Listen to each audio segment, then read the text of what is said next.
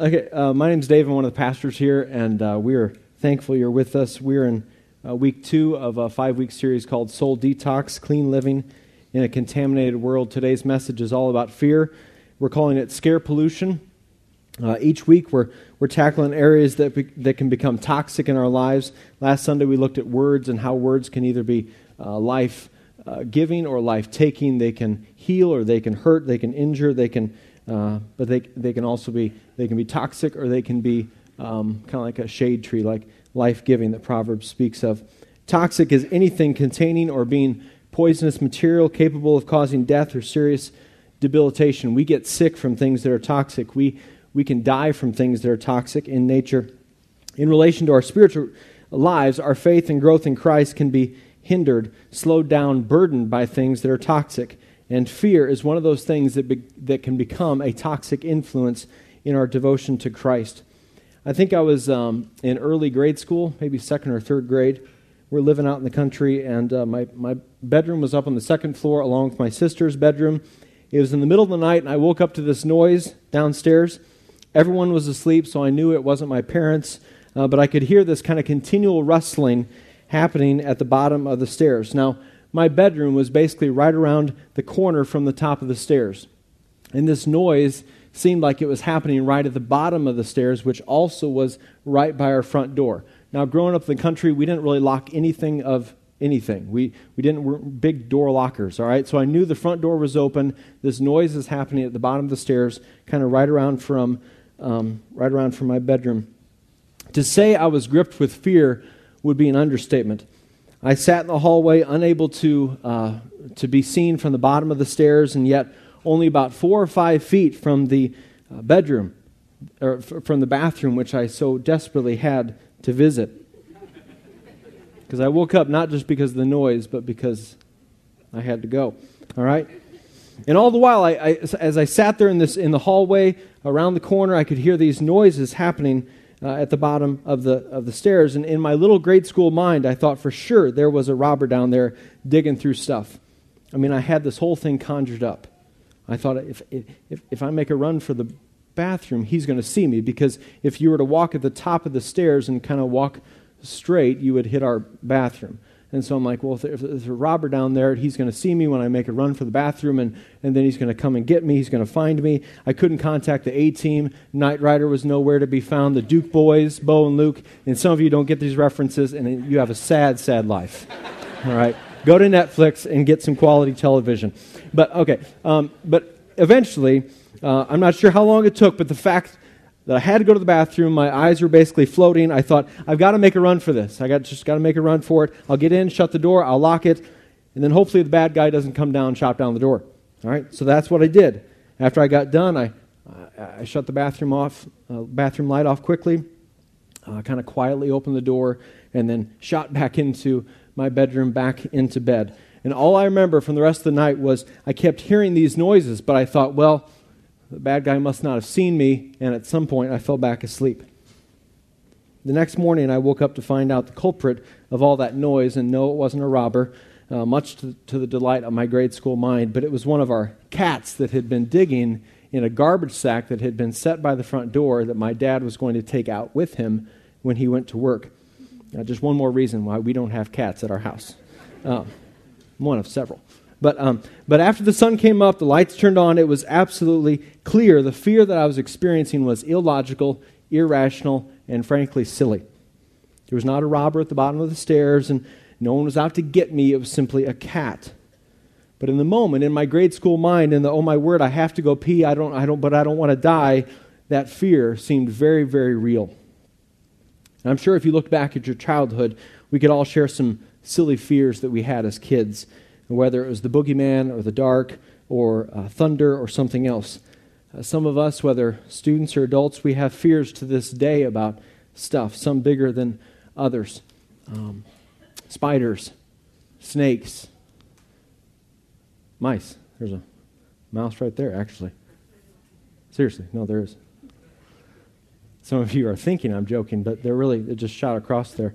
Um, and some of you right now, you have this kind of unsettled, like, oh, I think I should stand on my chair and scream. I'm just messing with you.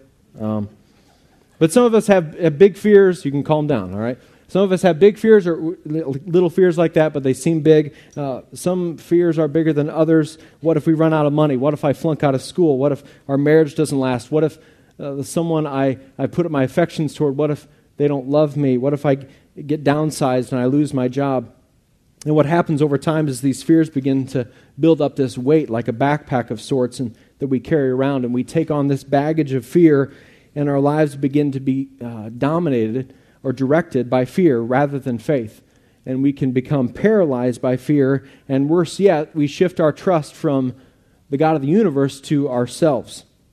And in short, the more our lives are identified and covered in fear, the less likely we are to grow spiritually and truly follow and trust Jesus. Generally, most of our fears fall into four different categories a fear of loss. This can be loss of a loved one, a spouse, a child, a parent, a loved one. Uh, the fear of financial loss, such as a loss of a job or an investment that goes bad, or fear of losing control. You're working under this assumption that if you can just keep your fingers on everything, your tabs on everyone, and all the plates spinning, that you won't experience a loss of control. It's wishful thinking. It's wishful thinking at best. Because no matter how much you think you stu- have stuff under control, you and I are not like God, who's all powerful, all knowing, ever present in this world. So, the fear of loss, what is it for you? What have you feared losing before? What are you most afraid of losing right now? These questions and others that, that I'm going to ask are simply to get us examining our hearts and getting before the Holy Spirit, going, okay, Lord, reveal the anxious thought, uh, expose the wayward attitude, Psalm 139 23. Reveal what's toxic happening in our hearts that's impacting and hindering our faith and trust in Christ. The next category our fears fall into is that of a fear of failure. This is an area I need to repent of continually in my life. This it just can kind of creep in over the course of time. The fear of failure can drive believers to not walk by faith, but rather by sight alone, which scripture, 2 Corinthians 5 7, specifically says that as followers of Jesus, it means that we are living by faith and not by sight. Hebrews 11:1 says, "Now faith is being sure of what we hope for and certain of what we do not see." So God prompts you and me to, to go here, say this, do that, and we're like, no. I'm afraid I'll fail. I'm, I'm afraid I won't know what to say, or you won't come through on providing for me. And, and so, this fear of failure keeps new community groups from launching, it keeps new volunteers from raising their hands because you're not sure if you're going to be able to do it. And so you never really try. And that is toxic fear because it's keeping us from obeying our Lord and Savior. So, what are you afraid of failing at? The next big category of fear is, is we, we face the fear of rejection. We fear being abandoned, left alone, rejected. So, our focus is not on pleasing God, but on pleasing people. And when those things call us to different destinations, different paths, different things, different ways, we often choose pleasing people over pleasing and obeying the Lord.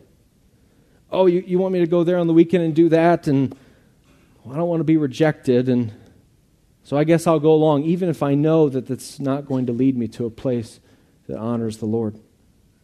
This is huge, not just for adults, but for students as well. Are you going to follow the crowd? to wherever they go? Or are you going to help lead that crowd to Jesus, saying, Follow me as I follow the example of Christ? 1 Corinthians 11 1. This fear keeps some of you from getting involved in a 3D community group or opening yourself up to other believers, brothers and sisters in the Lord. You're scared of opening yourself up to people who you may not know. And at the core of it, you're wondering, will they reject me? Like, like will they look at you and go, You struggle with that? You need prayer in that? Oh, I mastered that 10 years ago. I'm so over that. As if biblical, biblical community is full of people who have mastered every aspect of their faith and are perfect. I mean, get real. Perfect people are not allowed in community. We are imperfect people making progress in Christ by the grace of God and the power of the Holy Spirit becoming more and more like Jesus each and every day, and we don't do that in isolation. we do that in community. We're following Jesus together. One ingredient of 3D community is authenticity. So we, we drop the masks, we get honest about life. The fear of rejection is toxic, to say least. Do you find yourself seeking after the acceptance of those around you rather than living to please and worship your Savior? The last fear that we'll look at is, is that of a fear of the unknown, the fear of what is up ahead, what's around the corner, when will the other shoe drop? Do you find yourself kind of walking through life, tiptoeing, kind of eyes looking upward, going, what, what's going to happen next? And now, maybe for you, some of those fears hit home to your life and heart. So, so now what? What does the Bible have to say about fear? Because if we are to have a soul detox, it isn't just about identifying what's toxic, but then also taking practical steps to get rid of the toxic stuff and replace it with truth. This is what we're after this morning and in community group this week is identifying it, but then speaking biblical truth into these areas. If you have a Bible, open it up to 2, uh, 2 Timothy 1. If you need a good Bible, get one off Guest Connections after the service, call it your own. Uh, we're going to look at one key verse in 2 Timothy. We're going to look at others, but this is going to be kind of our, our truth anchor, so to speak, for this morning. This is one of those verses, verses that would be great to memorize, to hide away in your heart, Psalm 119, 11. So write it on your bathroom mirror, uh, your dashboard, post it on your monitor. Find a way to keep this verse in front of you this week. It says this 2 Timothy 1, verse 7 For God did not give us a spirit of timidity, but a spirit of power, of love, and of self discipline. Here's what God didn't give us a spirit of fear or timidity. So when we feel fearful, when we feel scared, we need to acknowledge the, the truth that this fear doesn't come from God. Our God is all knowing, always present, all powerful. And a spirit of fear does not originate in him. Instead, fear comes from our spiritual enemy, the devil. Think about it from the devil's perspective. He would love to have God's people crippled or frozen by fear. It would be a great play in his playbook. Because then we'd be hesitant to share our faith, step out in obedience, trust in him in areas that are unknown to us, We'd be unwilling to truly follow him. We'd say, Well, I haven't been there before, Lord, and I don't want to follow you there. we wouldn't say it that strong, but that's what our actions would say. Oh, that's going to cause me to change and cause me to disrupt how I do things. I've always done it this way. I don't want to do them your way. And, and we'd be unwilling to change and transform and be renewed. A little over two years ago, we got a dog Notice we got a dog, not a cat. Um, if you've been around a while, you've heard me use her as an analogy before. She's like a walking sermon material. It's just fantastic. Um, she's a little Maltese, probably no more than five pounds. Little dog, but a big name of Illini, which is a great time to have the name Illini right now. Uh, she may bear a cool name, but she is often overwhelmed by fear. We have some hardwood in our house, and she's often hesitant, sometimes unwilling to simply walk across the hardwood. If excited enough, she might be able to do it. But there are other times where she simply whimpers at the edge of the area rug, maybe sometimes circling, circling, circling, trying to get up the motivation or something uh, to get across this scary, scary hardwood. And in a similar way, we continue to stand on the edge of taking another step of faith, obedience, deeper devotion, greater love for Christ. We stand on the edge and we whimper, saying, I don't know if I can do it. And we get paralyzed by fear. And in turn, our lives, uh, we live our lives in such a way that we don't have to trust God for anything. Because we never step out in faith. We never go beyond what is normal to us or what makes sense in our brain. We never go beyond a comfort zone or what we can handle on our own. I mean, have you ever given financially and thought, hmm, I don't know, God, I'm going to trust you? H- have you given that? Have you, have you, just as one example, have you gotten to that point? Or is it still like, well, yeah, we can knock that out? I mean, are our lives walking by faith or walking by sight? A lot of times we are like the little five pound dog on the edge of an area rug, looking across the way, a perfectly acceptable place to walk, thinking, I don't know if I can do that. I've never been there before. The Holy Spirit dwells in the believer, and fear is not a fruit of the Spirit. Rather, as we are led by the Spirit, it will produce in us three characteristics according to this verse. The first is power. In and of ourselves, we don't have the capacity to love our family, serve God, be a good employee, love our friends, raise children, make disciples. You and I need more than ourselves. We need God's power. Now, when we see the word power, we're, we're often worried by this word because we, we associate it with words like brash or arrogant or domineering. But notice what word power is connected to it's love. You can't disassociate power with God's greatest commandment to love Him and love others.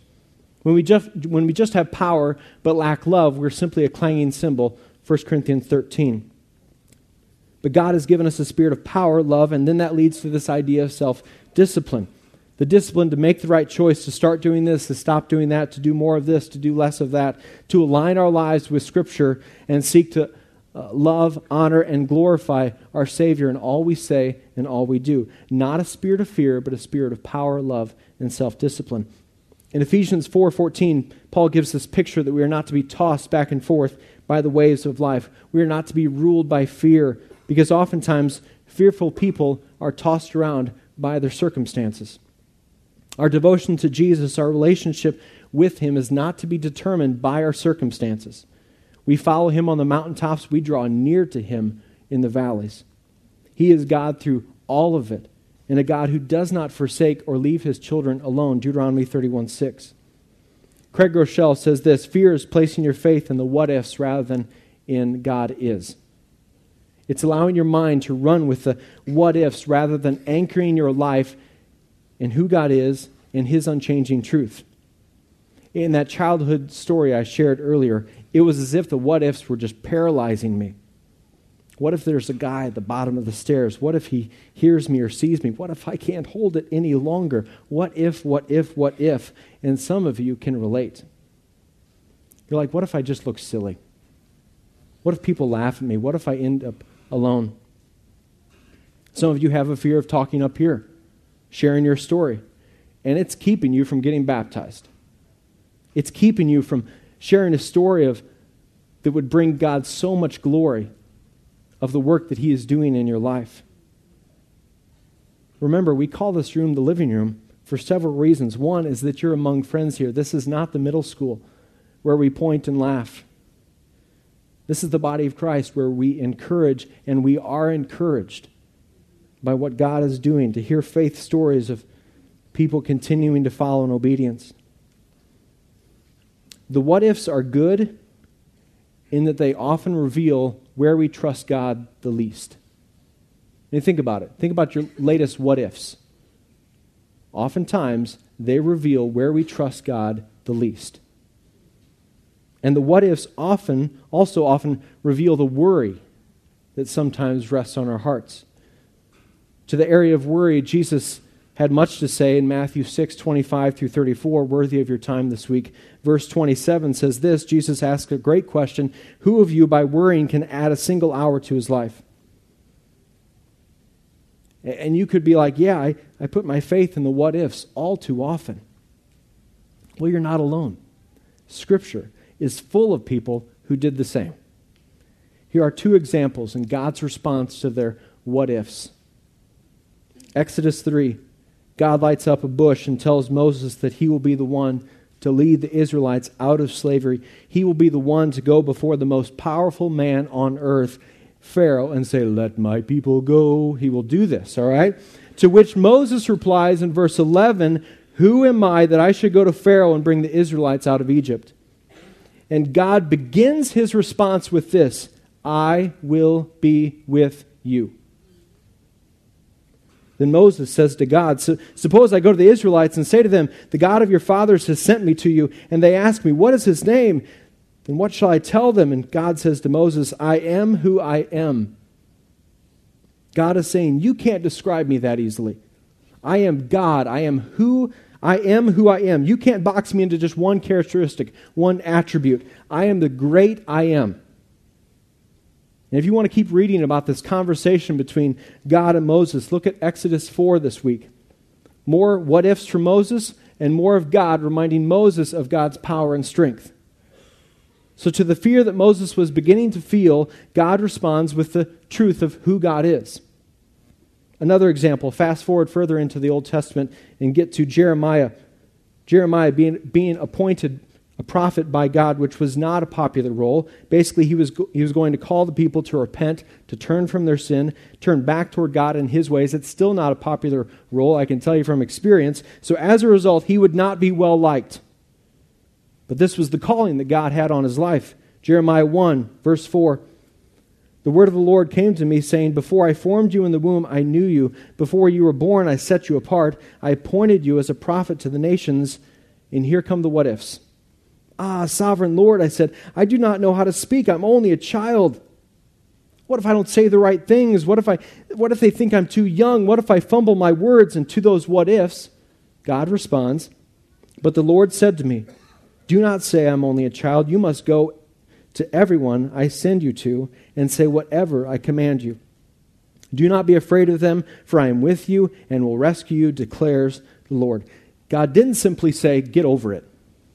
Get over it, Jeremiah. He didn't simply say that, but he said, Do not fear, for I am with you. You have nothing to fear because I am your God. Look at Joshua 1 this week for another story of God reminding his people of this truth. All through the Bible, you, you see the command, fear not, do not fear. It's the most frequently given command in all of Scripture. But over and over, when you read, do not fear, you see right next to it something along the lines of, for I am present with you. Don't be afraid because I've not left your side. Don't be scared because I am with you. Fear not, for I am with you. You see it there in Jeremiah, Jeremiah 1 8. You see it in Isaiah 41, verses 10 and 13. You see it in Jeremiah 46, verse 28. Do you remember when you were younger? Maybe you had an older brother, sister growing up, and a storm came. The thunder's really loud. The lightning strikes seem to be on top of your house. Do you remember what you would do? It'd be late at night. You'd wake up scared because of the storm, and you'd run into your parents' room or you'd run into your brother or sister's room. And in your head, you knew, you knew that they couldn't stop the storm. But you simply wanted to be in their presence. You wanted them to hold you and tell you in the, in the end the storm will pass. It'll be okay because I am here. This is what Scripture teaches over and over for those who are in Christ. That through the storms of life, He has promised to be with those who follow Him. That in the end, if we know Jesus as our Lord and Savior, we have nothing to be fearful of.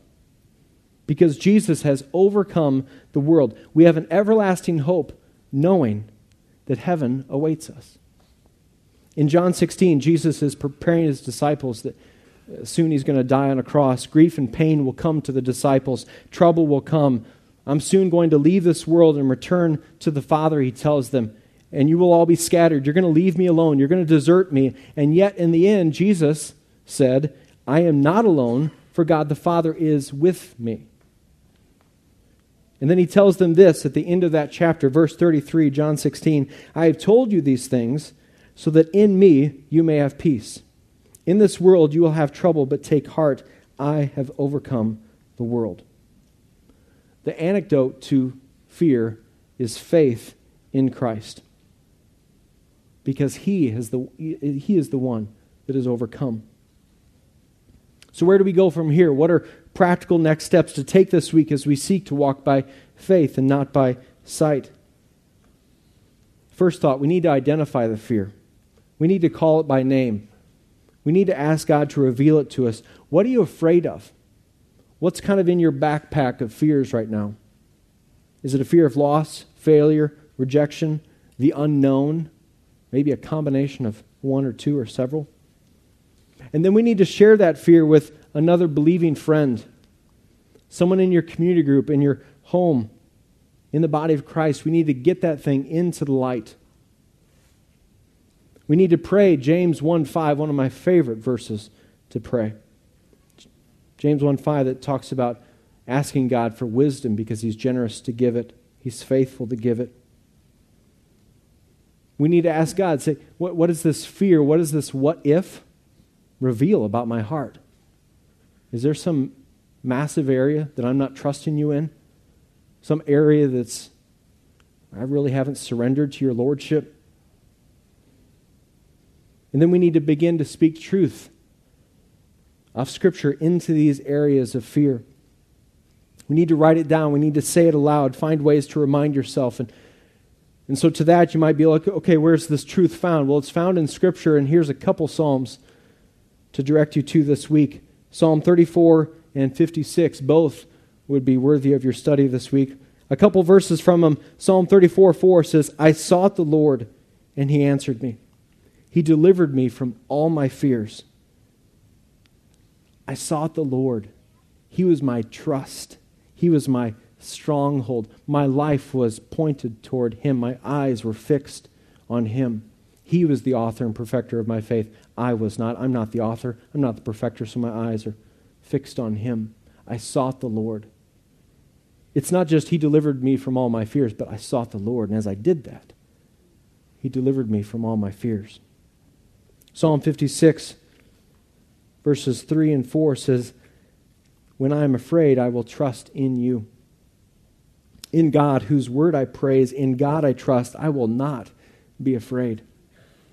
The more we get a biblical view of the greatness of our God and His power, His love, His might, the better our fears are kept in their proper perspective. So when we are afraid or, or prone to fear, we will trust in the Lord. Imagine what a church would look like if it were driven by faith and not by fear. When it steps out in faith and refuses to walk by sight alone. When it boldly pursues the mission of God and trusts in Him completely. Trusts in His sovereignty, His ability to change hearts, His ability to provide, His ability to direct and lead. Well, I would say that kind of church would make an eternal imprint on lives, on a region, on a world, and bring God's just a massive, massive amount of glory. I pray, Crosspoint, that would be said of us. That we would not be afraid, but we would trust in the Lord. As we seek Him, worship Him, that He would deliver us from all our fears, that we would continually walk by faith and not by sight that we wouldn't let the opposite of that creep into our hearts, where we want to walk by sight alone and do things under our own power. But we, we would believe God to do God sized things in lives, in a church, in a region, in a world. And we would continue to walk by faith as we seek Him, that He would deliver us from all our fears, and we'd walk in freedom, not chained up to our fear, not chained up to anything that is contrary to God's word, that He would give us a spirit of power, love, and self discipline. Let's pray together. Thank you, Lord, that through you, in Christ, as believers, we have been given a spirit of power, love, and self discipline. I confess, we confess that there are times where we feel a, a, a, spirit of fear, a spirit of timidity. We confess that. We get that before you we confess that isn't from you. Hebrews 11:6 tells us that without faith it is impossible to please you, Lord. So remind us to trust in you when the fear wants to creep in in, a, in its toxic way. Remind us to earnestly seek you, believing in who you are, and then living our lives in response to that truth. We want to be a church of big God sized faith, biblical faith. We want to please you. We want to honor you.